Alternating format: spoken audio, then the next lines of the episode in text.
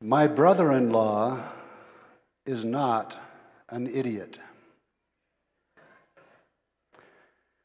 Evidence to support that statement he is a practicing physician.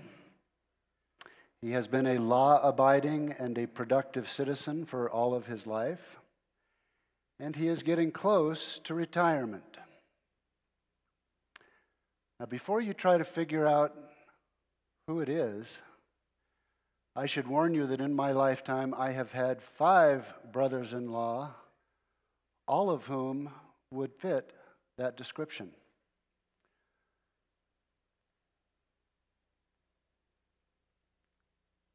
About two years ago, two or three years ago, Richard came to visit. Whoops. Richard came to visit around Thanksgiving, Christmas holidays. And as is oftentimes the way things go with families, we sat down to a friendly family game of Pictionary. And Richard and I were paired as partners. That's not the bad part necessarily. The bad part is that we were paired against my wife, Diane, and our good family friend, Philip Smith, both of whom are excellent artists. A word that does not describe either Richard or me. We did not do well. A good example of how well we did was the time when I was to draw out a picture describing a famous phrase or saying for Richard to guess. We had rolled the dice so that it was actually just us. We weren't competing for time, so I had all the time in the world to draw this picture. And I carefully drew out a picture that I thought portrayed the phrase excellently. Richard picked up my drawing, looked at it for a few seconds, and then said that well known phrase, Mother Angle Turkey Honk.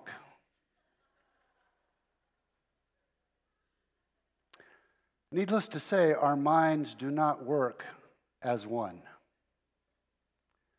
That is the same problem God has with us. Last week, we started this series on the mind of God, and I tried to set the context, the situation in which the great controversy that we as Seventh day Adventists believe in is found. If you all heard the same sermon that my family heard, I apologize. My father, who probably is watching, said, It's really complex. It would have been easier just to say, It's a lot like Star Wars. This from the man who can regale you for hours about the differences and similarities between the Manichaean and the Albigensian heresies. Thanks, Dad. But as we look at the context in which we find what God is trying to do, we see that we live in a war zone. This is not something that we chose. We were born into a war zone. In this war zone, there is a battle going on between Christ and God and Satan and his God's enemies. His enemies claim that God cannot be trusted. He is not a good governor. The methods he uses in the government of his universe are not adequate. The laws that he has given to his beings are too harsh, too exacting, and we don't need them. His motives in the creation of beings was selfish. He just wanted essentially slaves to do his bidding. God, however, took this case to court. And it was the court of the universe, open to everybody, to all of his created beings around the universe, to try to decide for themselves who was telling the truth. And as we left it last week, they still were not convinced. It wasn't until we get to the cross where all of the questions were answered that had been raised. As part of his answer, God created this world as a showcase of his love and his mercy, and he created two perfect beings, Adam and Eve, our parents. We as human beings were created for two main things. One is to worship God. And we find that this drive is still deep within us. Everybody ends up worshiping something or somebody as God. The other thing we are called to do is to reflect the image of God to those around us, to reveal the character of God to those with whom we live and to the universe. Paul says we are a spectacle to men and to angels, or a theater to the universe. That the whole, world, whole universe is watching what is going on here. So the things we are to do is to worship our Creator and to reflect His character to those around us. Unfortunately, Adam and Eve sinned, and this made the problem all the worse. Today, we want to go on from that. We talked about can we understand last week what was he thinking when he created this world, and hopefully you have a piece of an answer to that. Today, we want to go on, or I want to go on anyway, to an application of that. How do we take the idea that we can understand what God has, has been thinking when He created, when He has been working in the world, in the universe, and now we need to apply it to our lives. I think it begins at the garden, the gates of the Garden of Eden, as he was sending Adam and Eve out of the garden after they sinned. I don't think we spend enough time looking at what actually happened there. But if you remember the story, it was important to keep Adam and Eve away from the tree of life so that sin did not be perpetuated forever. And as he was sending them out, he had a discussion with Adam and Eve. And we don't have all of what he said, but we do have some of it. And he talked about how he was going to do special things for them that I think we need to understand. He also admitted that life is not fair. A lot of us have that claim against God. We say, God, how can you do this to me? How can you put me into these situations where I have cancer or where my children are doing things that are hurting me or whatever the situation may be, many of us feel life is not fair. We didn't ask to be born into this world. We did not ask to be born into a life of sin. And at the gates of the Garden of Eden, God says, You're right. Life is not fair. But because of that, I'm going to do some things for you. First of all, I'm going to give you some gifts. I'm going to put enmity between you and your enemy and mine, Satan. Without that enmity, we would have no chance.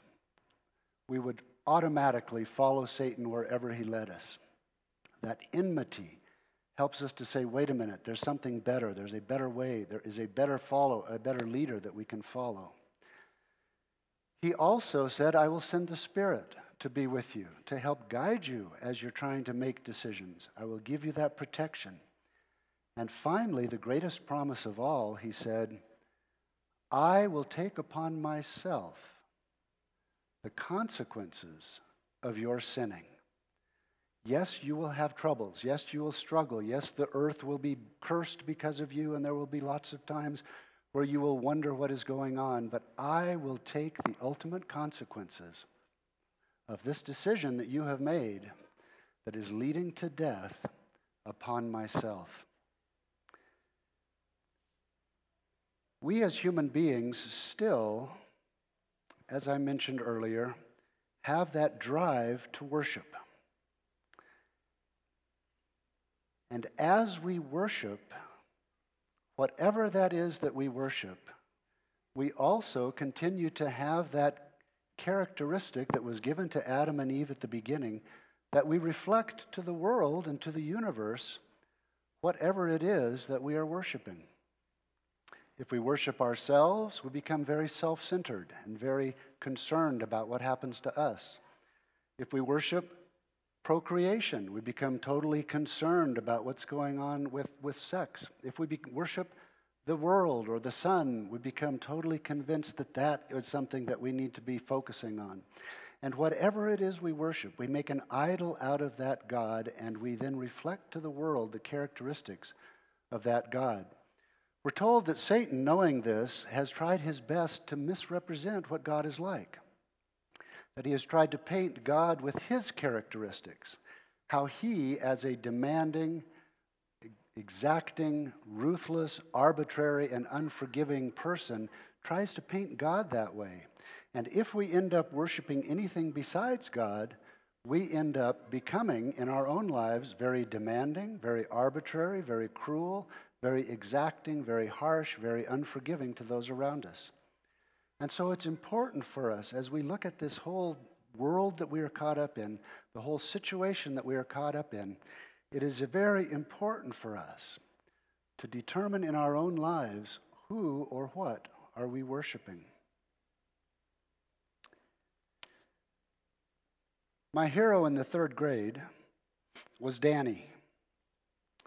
I was in third grade, he was in high school, and Danny to me was what every male should be. He was good looking, he was athletic, he was a good gymnast, he was a good skier, he was musical, he owned a Mustang. And I did everything I could to try to copy Danny. Uh, Danny was kind to me and realized that I had this sort of infatuation with him, and sometimes he would try to help me be cool. He'd give me pointers, he'd tell me things that I could do to be a little cooler, ways I could dress. He was actually very nice to me. Until one day I asked him a question. I said, Danny, I try to look and be like you, but there's something that you have that I don't know how to do it. I don't know how to get it.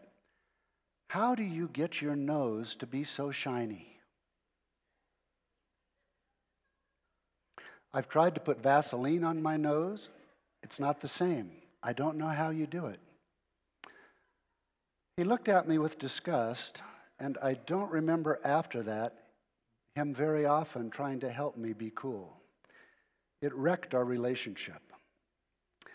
But he was, for a period of time, the God in my life. I tried to be like him, and I didn't do a very good job of reflecting him because I couldn't figure out how to get my nose to shine. Until, of course, I became a teenager, and then it did shine, and I wished it didn't. In the Old Testament, we have a lot of stories about God's followers. And we have stories of them thinking God's thoughts after him, of friends of God. The only ones that God really talks about much in the Bible as being real good friends are in the Old Testament. He does say he wants his disciples to be friends and not to be servants anymore. But his good friends are friends like Abraham, Moses, Daniel, Samuel, Noah. And as we look at them and we look at how they reflected God's character, we can see them thinking God's thoughts after him. Some of the easiest example, or one of the easiest examples, is Abraham on Mount Moriah. And we're told both in the Bible and in the spirit of prophecy that as Abraham took his son to the top of Mount Moriah to sacrifice him as God had requested, it took him three days to travel from where he lived in Beersheba to the top of Mount Moriah. And we're told he did not sleep any of those nights. He stayed up every night wrestling with God.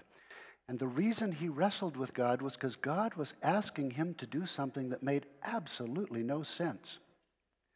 Now, to us, what makes no sense is to kill your son. But that was actually common in the nations around Abraham at the time. That was not unknown, it was actually fairly common. It's common in heathen nations around the world that they had human sacrifices to appease their God. What didn't make sense to Abraham was this was the child of promise. This was the one he had been waiting for. This was the one whom God had said would be the father of many nations, who would have children like sands on the seashore. How could that happen if he was now being asked to kill him? And we're told that as he struggled through this for three days and three nights, he finally came to the conclusion, Paul says, that I know God has made this promise to me through Isaac. If I am to sacrifice him, either God is going to raise him from the dead, or God is going to provide a substitute. And as he came to that conclusion, he came to a bit of peace in his mind but he still asked God, Could you give me just a little sign that I've figured this out?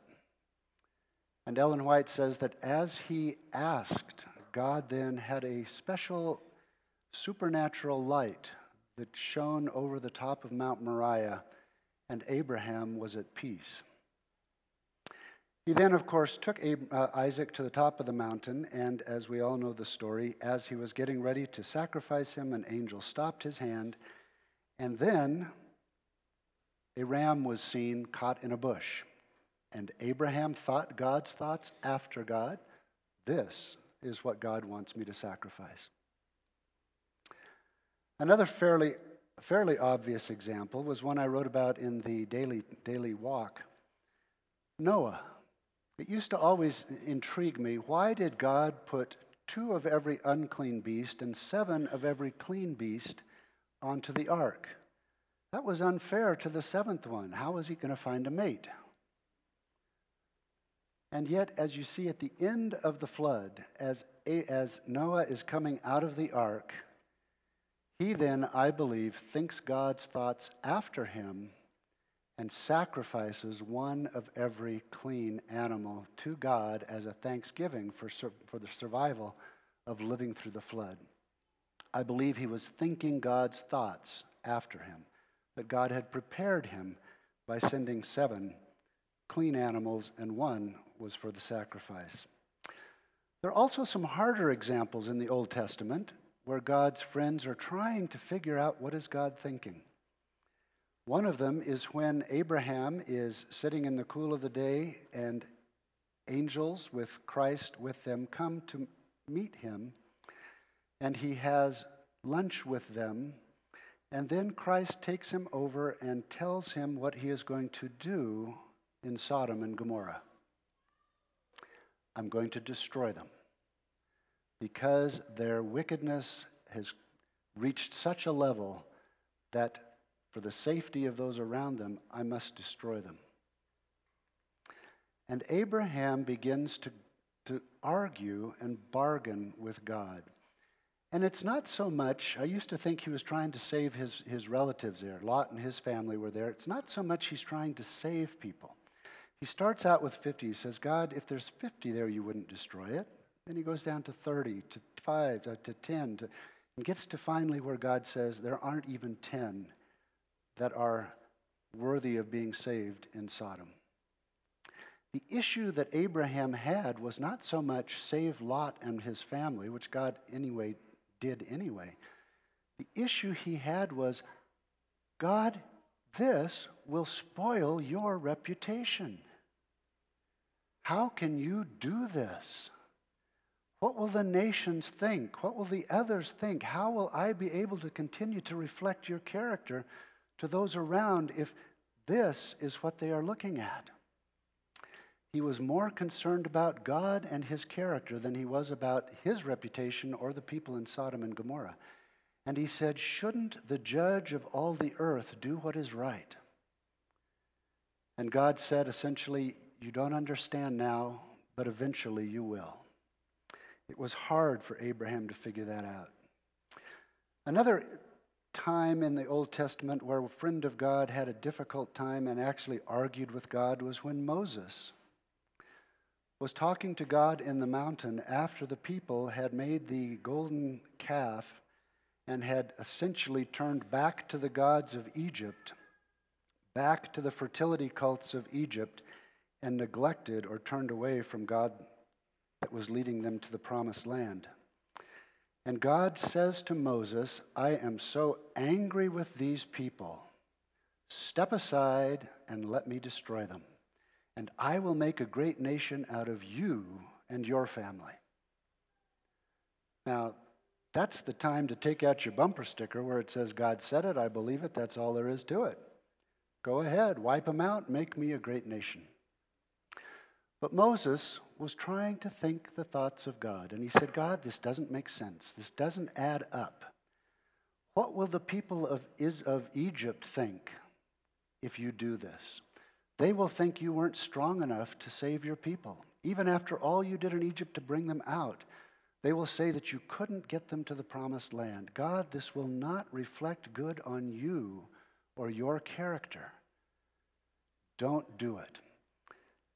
In the Clear Word Bible, it goes, the, talking about this, he takes it a little further than some of the other translations, where he said Moses understood that God was testing his love for the people, and he came through and showed that he truly did love the people and he loved God. He was thinking God's thoughts after him.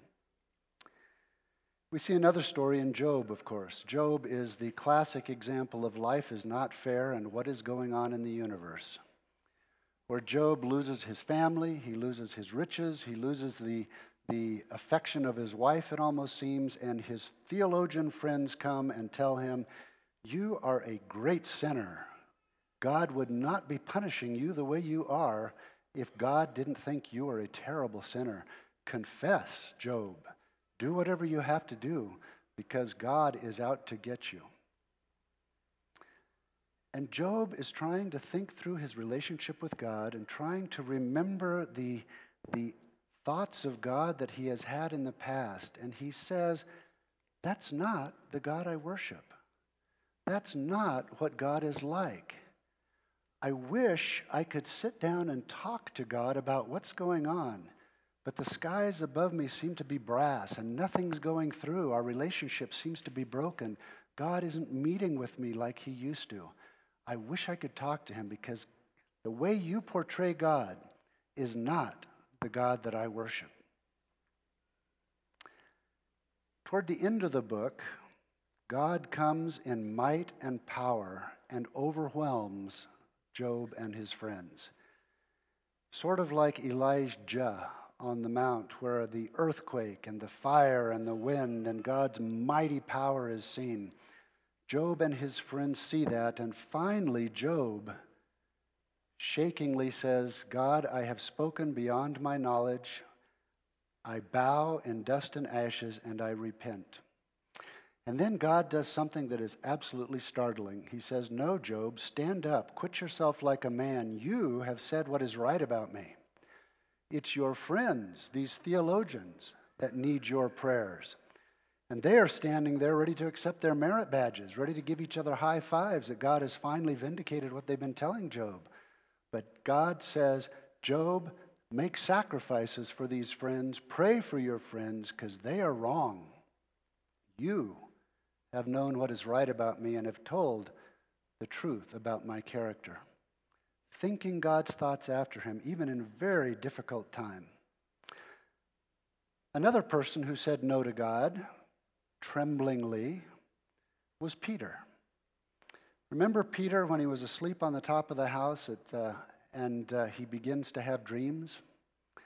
And this sheet comes down from heaven filled with filthy, unclean animals. And a voice says to him, Peter, get up, kill, and eat. God said it. I believe it. That's all there is to it, right? But Peter says, No, God, that doesn't make sense. You've told us these things are unclean to eat, they're not healthy for us. This is something we're not to do.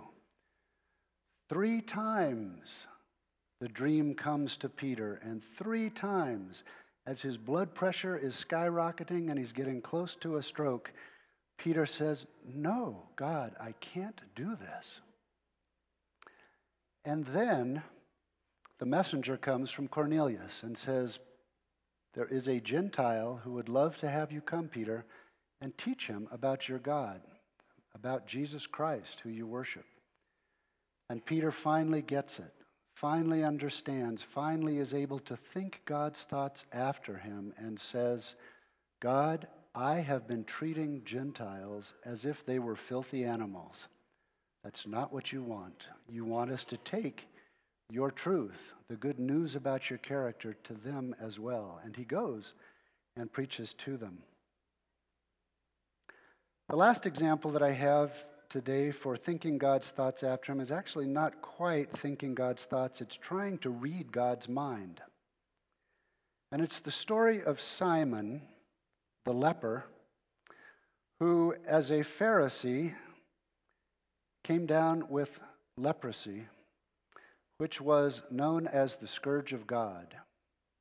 It was known to the Jewish people that if you came down with leprosy, God was punishing you. They hadn't learned the lessons of the book of Job. And if you became a leper, you were ostracized, you were sent out of the camp, out of the town, away from everyone, and it was a living hell, a living death, where you could not get near anybody that you loved, you could not get near anybody. You had to warn them to stay away from you.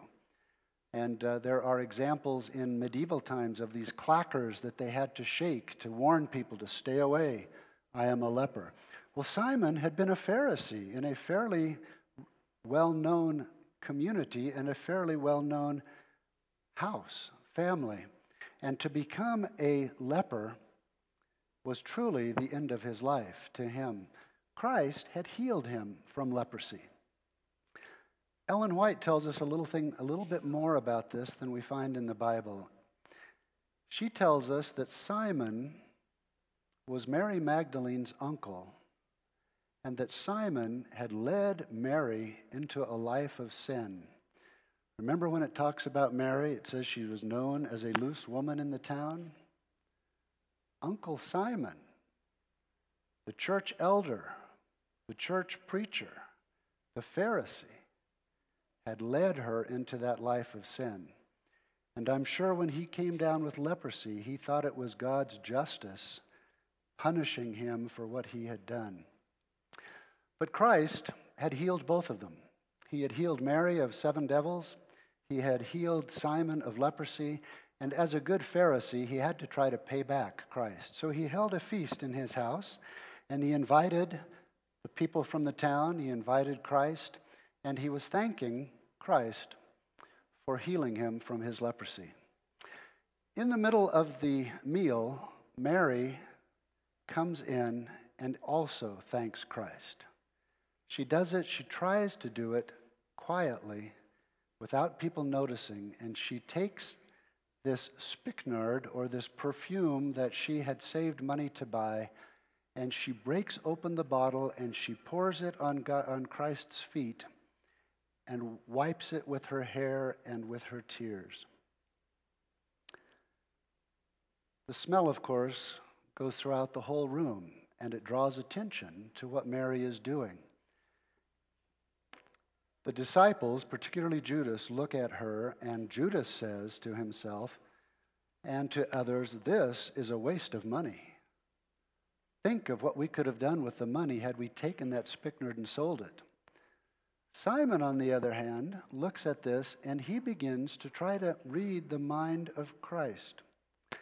And he says, If Christ knew what kind of woman this is who is touching him, he would never let her touch him. The hypocrisy of someone who had led his niece into this life of sin, who had been punished and had been healed, he thought, from doing this, to still have that attitude towards his niece is almost mind boggling. But Christ then also reads the mind of Simon, and he says to Simon, Simon, I have something to say to you. And Simon says, Say on. He said, tells a story of two debtors, one who had a great debt that was forgiven and one that had a smaller debt that was forgiven. And he asks him, Simon, which of these two would love the most their forgiver? And Simon says, The one who was forgiven the most. And it strikes him with blinding light. This story is about me and my niece. This man reads my thoughts, knows our characters, and knows what I am thinking.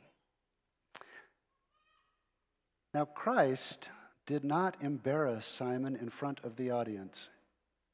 I would have. I would have said, Simon, you filthy hypocrite. You are the one who led your niece into this life of sin, and now you're telling me I shouldn't even let her touch me. You get out of my sight. But Simon was also a child of God. Simon was also someone that God wanted to win. And because of the way Christ dealt with him, he became one of Christ's most devoted followers, we're told. We also see this in the way God treated sinners throughout his time here on earth. When the woman caught in adultery is thrown at his feet, he doesn't embarrass these hypocritical Pharisees that are bringing her to him. He quietly lets them know, I understand you're, sinner, you're sinners. I know your sins. Get out of here. Time and time again, Christ not only tries to save the, the obvious sinner, he tries to save the hypocritical sinners. That is really good news for Seventh day Adventists. Because we usually don't do really bad things. Not usually. But we very often think about that person. How could you befriend that person? How could God love that person? Or we're like the older brother in the prodigal son story. How can you accept that son back into your house? Look at him. He's filthy. Look at all the venereal diseases he's bringing back. Look at the terrible life he has led.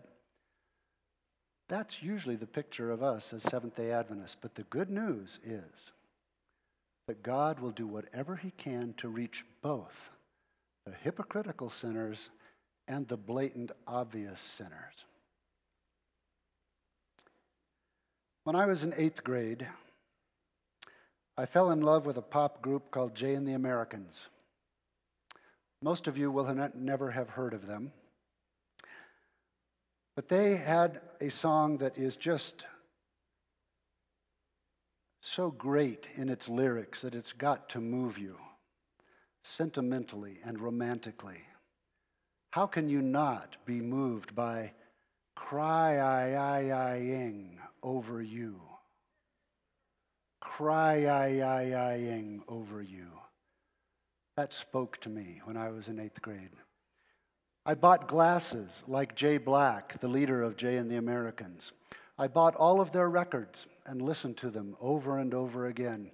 I even bought the sheet music so that I could play to some degree their songs on the piano. I loved Jay and the Americans. I loved them so much that I actually thought, I want to be called Jay.